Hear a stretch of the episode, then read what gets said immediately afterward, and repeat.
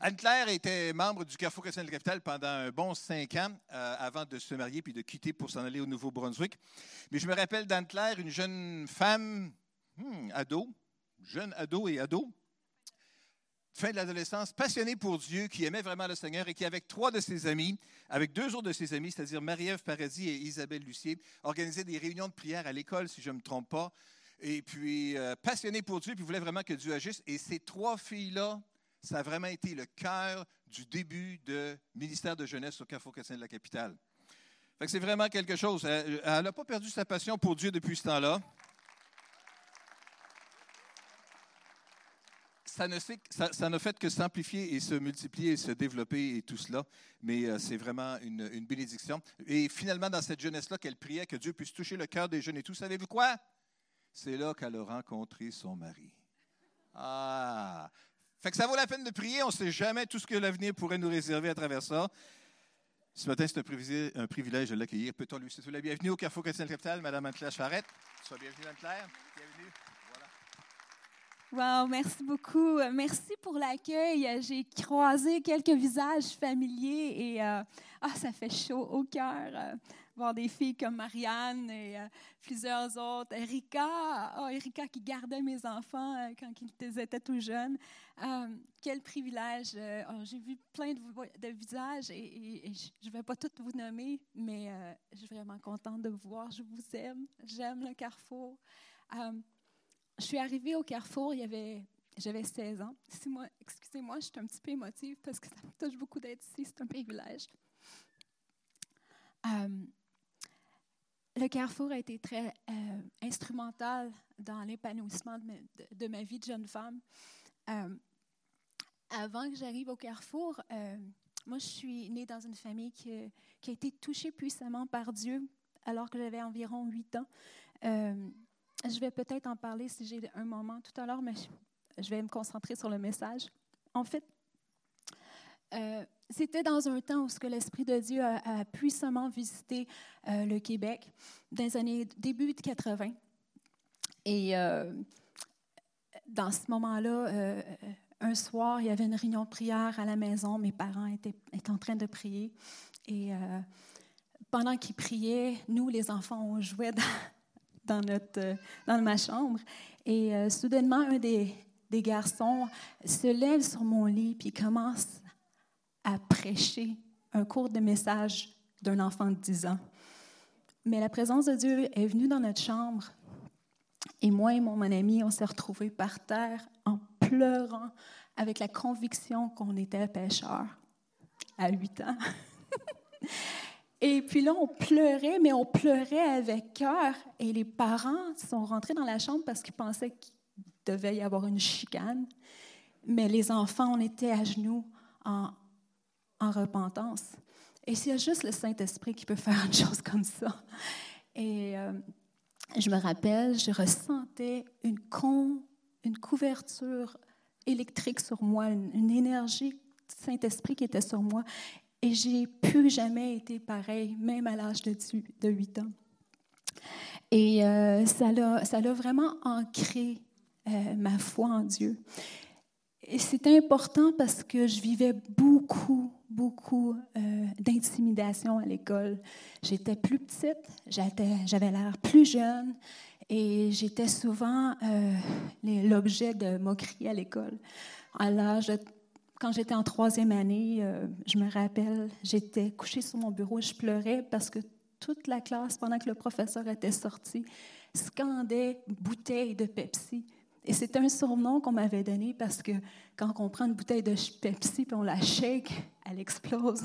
Et j'avais tendance à pleurer, j'étais très sensible. Alors, euh, je vivais de l'intimidation et ça, ça s'est... Ça s'est propagé, bien propagé, ça s'est multiplié jusqu'à temps que j'arrive à quinze seize ans. Euh, quand j'avais... Euh... Oh, bref, je vais arrêter là. Qu'est-ce qu'on fait quand un enfant euh, vit de l'intimidation? Dans ce temps-là, il n'y avait pas de mécanisme euh, comme on peut avoir aujourd'hui, puis même des fois, les mécanismes d'aujourd'hui ne marchent pas toujours. Et mes parents avaient le cœur brisé de voir euh, l'intimidation que je vivais. C'était écrit en secondaire deux sur mon, euh, sur mon bulletin « Bouc émissaire ». Les professeurs remarquaient que je recevais souvent la, la foudre de mes amis, qui n'étaient pas vraiment des amis. Je me faisais rentrer dans les cases à l'école en secondaire deux. Alors, euh, mon, mes parents, la seule chose qu'il y avait, c'est de la prière. Et on priait. Et à un moment donné, je me suis retrouvée dans une situation où même une autorité qui avait été, qui était dans ma vie exerçait une, une injustice envers moi. Et, et mon père me disait, « Anne-Claire, venge-toi pas. » La même histoire que un petit peu David envers Saül, « Tu ne toucheras pas au oint de l'Éternel. » Bon. Et, et le Seigneur m'amenait dans la prière à bénir et à prier pour ceux qui me persécutaient. Et c'était un, une chose qui était connue, mes parents étaient au courant, il y avait d'autres personnes qui témoignaient de ça, mais il y avait juste la prière qui pouvait changer les situations. Et le Seigneur répond aux prières. Mon père me disait, « Tu ne parles pas, tu critiques pas. » Tu te venges dans la prière en bénissant et Dieu va te venger en bénédiction. Et c'est l'histoire un peu de ma vie. Quand, euh, à un moment donné, je suis arrivée, j'ai, juste avant de venir à Québec, quinze à seize ans, je n'avais pas d'amis. Je, je, je vivais une période difficile et euh, j'étais dans ma chambre puis je parlais à Dieu. J'ai dit, Dieu, donne-moi des amis. J'ai quinze ans, seize ans, j'ai besoin de, des amis. Et... Euh, Mon père cogne à ma porte un soir, puis il dit, « Anne-Claire, viens, on va aller chercher du lait au dépanneur du coin. » Puis quand j'arrive au dépanneur, il y avait deux jeunes filles de mon âge, deux nouvelles jeunes filles que je ne connaissais pas. Ils étaient arrivées, ils venaient juste de déménager. Jeunes filles chrétiennes, on commence à jaser. Finalement, je les invite à mon église. Ils sont devenus mes meilleurs amis. Et cet été-là, mon père a déménagé la famille à Québec. J'ai peut-être oublié, j'étais dans la région de Montréal avant. Et quand, quand la famille a déménagé à Québec, moi, cette famille-là qui m'a accueillie pour l'été, c'était des anglophones et j'ai pu vivre une expérience d'immersion avec eux. Puis ça a été le début de, de travailler mon anglais. J'ai appris l'anglais de cette façon. Dieu avait déjà euh, d'avance euh, préparé un chemin pour que je puisse euh, être bilingue et faire une œuvre euh, avec mon mari plus tard en anglais. Alors, quand je suis arrivée au Carrefour, je connaissais la puissance de la prière, mais j'étais euh, très... Euh, j'étais un petit peu maganée dans mes émotions parce que j'avais vécu beaucoup de... de De, d'intimidation. Quand je suis arrivée au Carrefour, on m'a accueillie. J'ai vécu des moments puissants de prier pour mes amis, les voir venir à Jésus. On a vécu des gens, des temps de prière magnifiques. J'ai eu un paquet d'amis dans le Carrefour. J'ai, j'ai vécu des belles années où on avait des temps de jeunesse forts, des explosions jeunesse qu'on avait. Et euh, Dieu a vengé en bénédiction. Amen. Alors, si, si jamais vos enfants se trouvent dans des situations où ils vivent de l'intimidation, puis des fois, c'est difficile comment gérer ces situations-là, tournez-vous en prière avec vos enfants. La prière change les situations. Le jeûne, la prière change les situations. Et... Euh, Alors, me voilà. Merci, Carrefour. Merci, euh, Christine, Paul, de m'avoir accueilli. Et euh, vraiment, euh, Pasteur Paul et Christine ont été instrumentales aussi. Euh, au début, lorsque je me lançais dans le ministère avec mon mari, je me rappelle, Christine m'avait pris pour un repas, juste elle et moi, parce qu'elle savait un petit peu qu'est-ce qui, qu'est-ce qui était pour m'attendre. Et euh, je suis vraiment reconnaissante. Alors, je vais mettre... mon iPhone pour que je puisse voir l'heure. Hey! Repositionner, c'est le titre de mon message ce matin.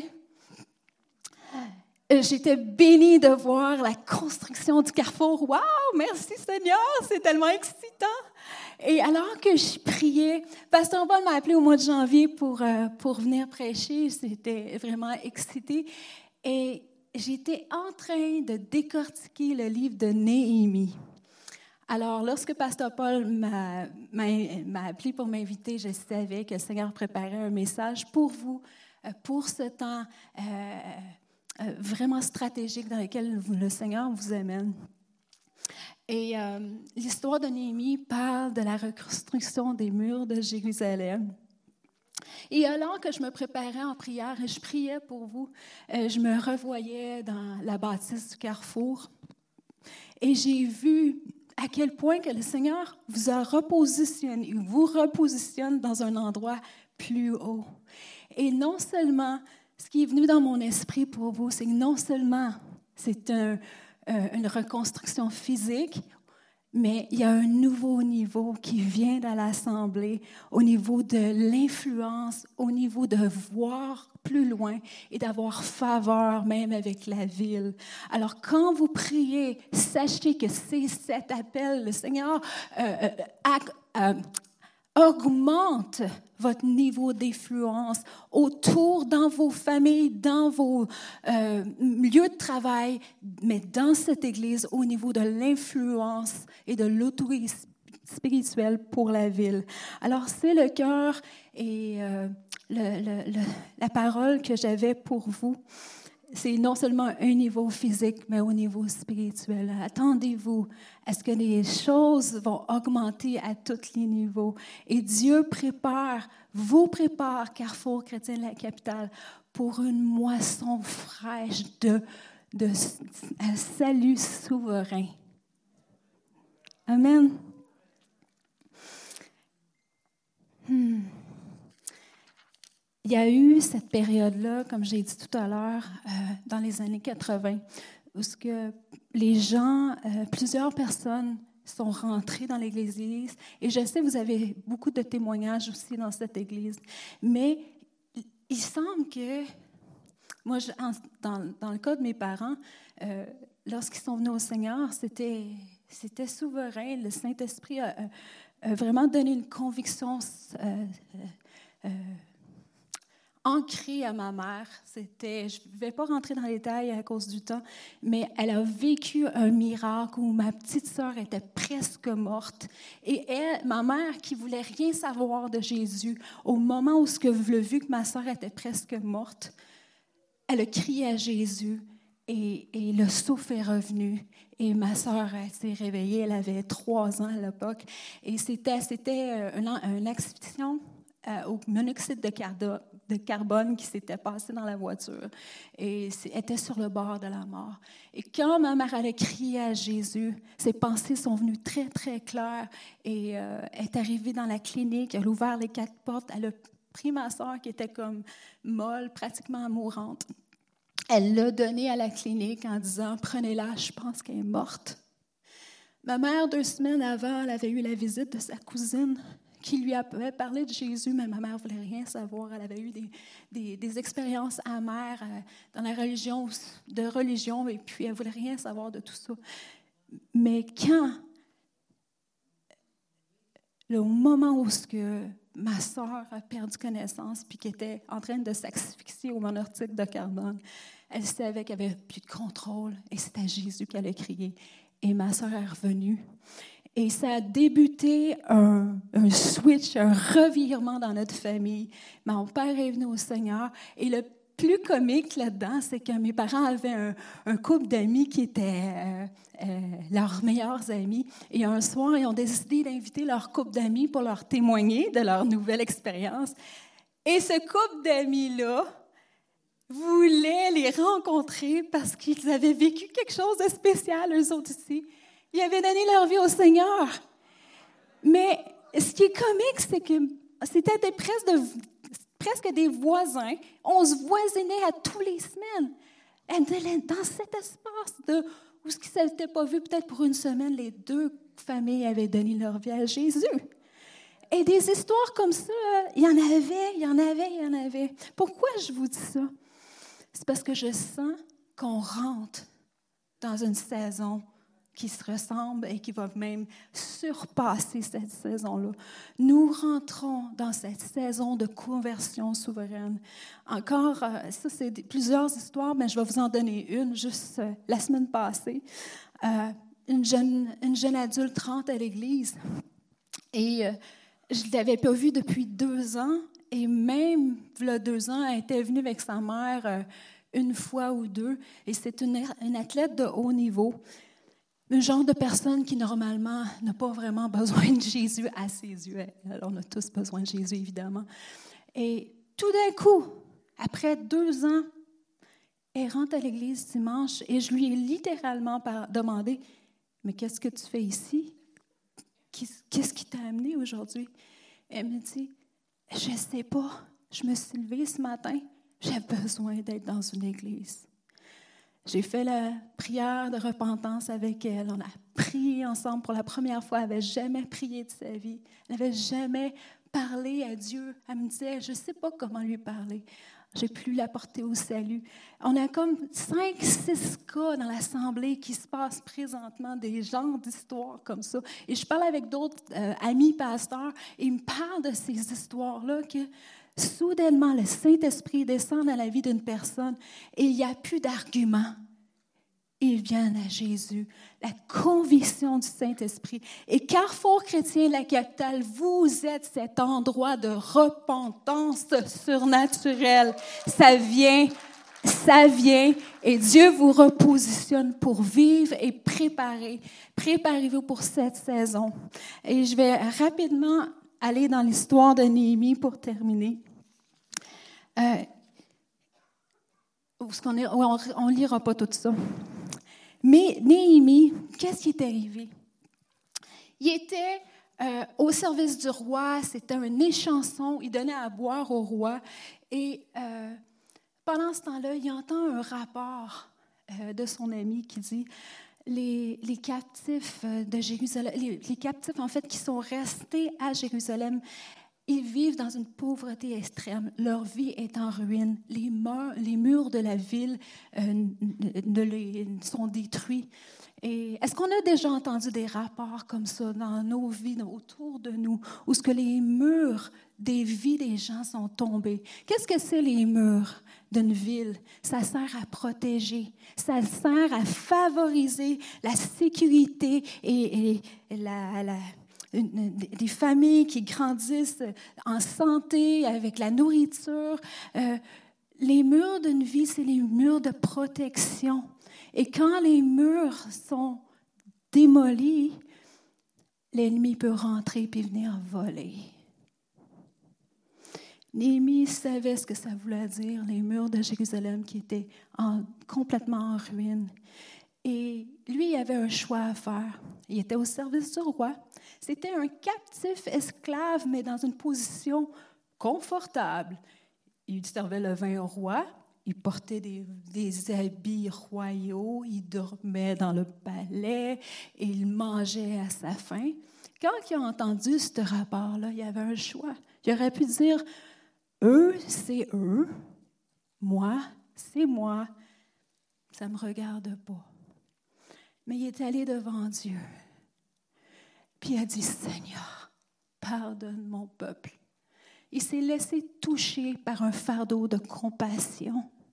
Et il a refusé d'être submergé par les besoins, mais il a décidé de regarder à, à son Dieu. Il a discerné la saison dans laquelle il rentrait.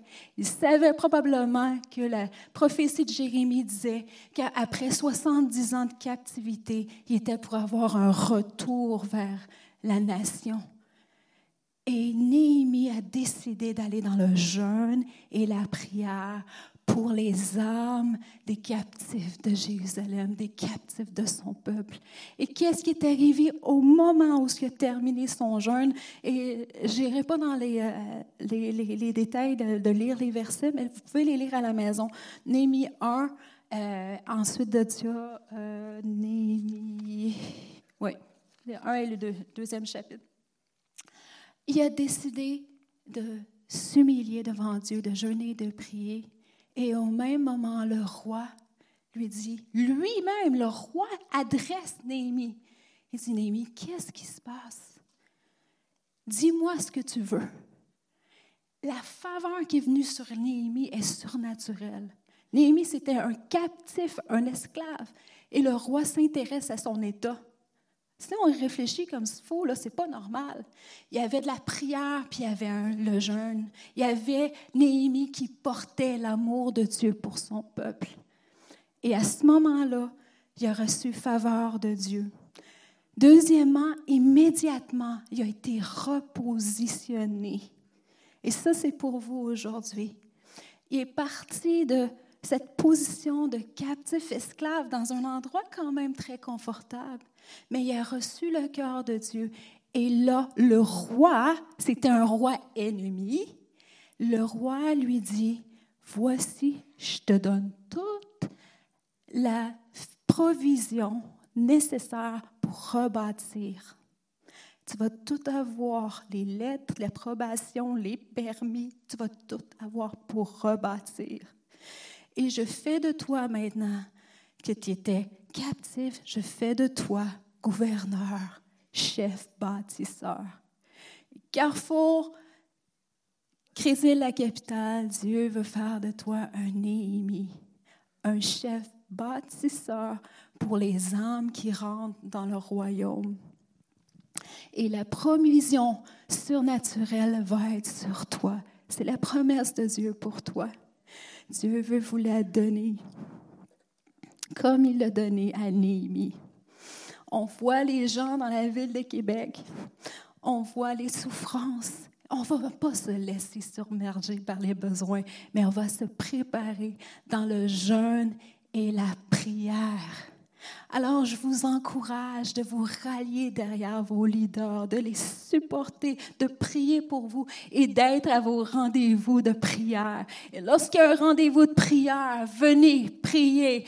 Priez pour les âmes parce que ça vient, parce que c'est déjà commencé et que les âmes ont besoin de trouver un endroit de refuge où il va y avoir un carrefour, où ils vont vivre un changement de vie.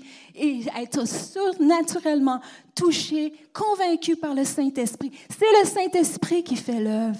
Nous, on a juste des exemples d'amour. Jésus, c'est ça qu'il a dit. Jésus a dit, « Élevez-moi et, tous, et, et aimez-vous les uns les autres. » Et quand vous allez faire ça, quand mon nom va être élevé parmi vous dans l'amour, c'est alors que les gens vont être attirés à Jésus. Jésus lui-même nous a dit, ça commence par l'amour.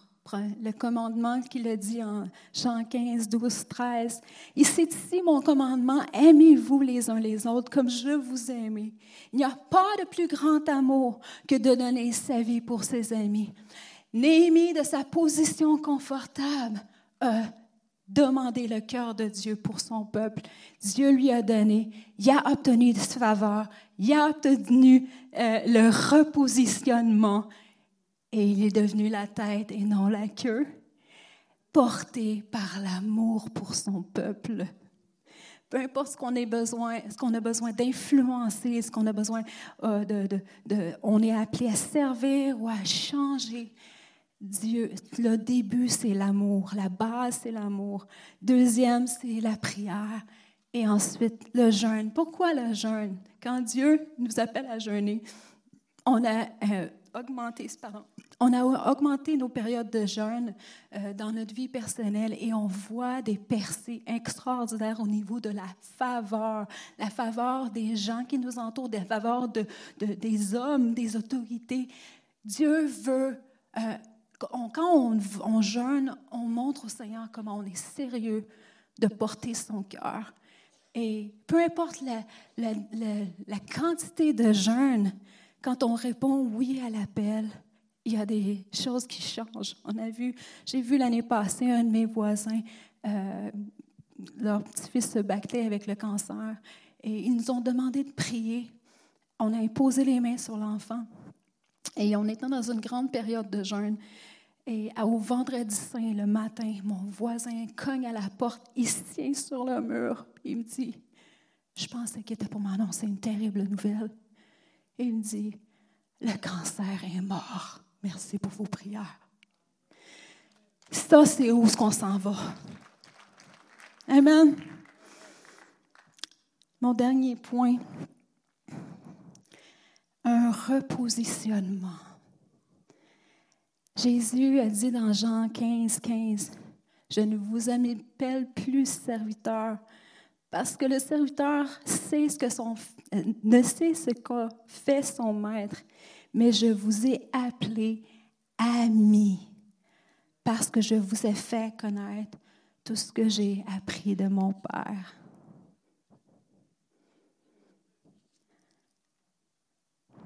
Seigneur, prends-nous. Seigneur, on a peut-être été fatigués de, de planter, de semer. On a été peut-être fatigués de, de témoigner. Des fois, on n'a pas toujours vu les, les récoltes qu'on a cherchées. Mais tu agis de nouveau. Tu amènes les conversions surnaturelles, souveraines par ton esprit. Seigneur, on veut s'enligner avec ton cœur. Donne-nous ton cœur pour les âmes. Donne-nous ton cœur pour les âmes.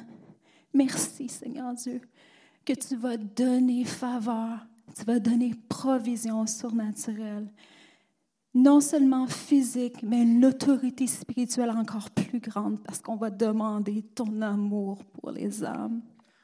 Seigneur, touche nos cœurs, qu'on puisse euh, euh, s'ancrer dans ta parole, s'ancrer dans la prière et se réjouir. Parce que quand on est euh, un Corinthiens six, dix-sept, c'est pas sur les acétates, PowerPoint, c'est dit, ceux qui appartiennent au Seigneur est un avec lui dans l'esprit. C'est, cette réalité-là est incroyable. Je la médite depuis un certain temps. Tout ce que Jésus est, et Jésus lui-même, son esprit est à moi. Je suis unie à lui. Alors, quand j'étends la main sur quelqu'un, j'ai la main en lui. Alors, il y a juste à faire... Ça ne dépend pas de moi. Ça dépend seulement de moi qui est consciente en tout temps que je suis unie avec Jésus. Alors, les fardeaux, ils tombent dans ce temps-là. Alors, je, je vous encourage. Je suis excitée par ce que le Seigneur fait dans, dans, au Carrefour, dans votre vie, dans votre vie personnelle. Ne vous relâchez pas à faire le bien, parce qu'au temps convenable, Dieu va vous élever dans chacun de vos vies. Vous allez voir la récolte dans vos familles. C'est là, ça s'en vient. Tenez-vous, soyez unis au Seigneur. Et vous allez vous réjouir de cette vague qui est déjà commencée. Amen. Amen.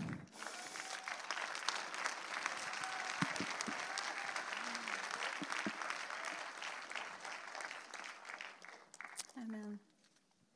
Peut-être qu'on pourrait prier.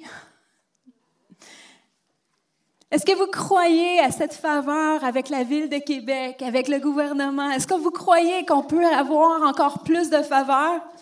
Levons-nous ensemble.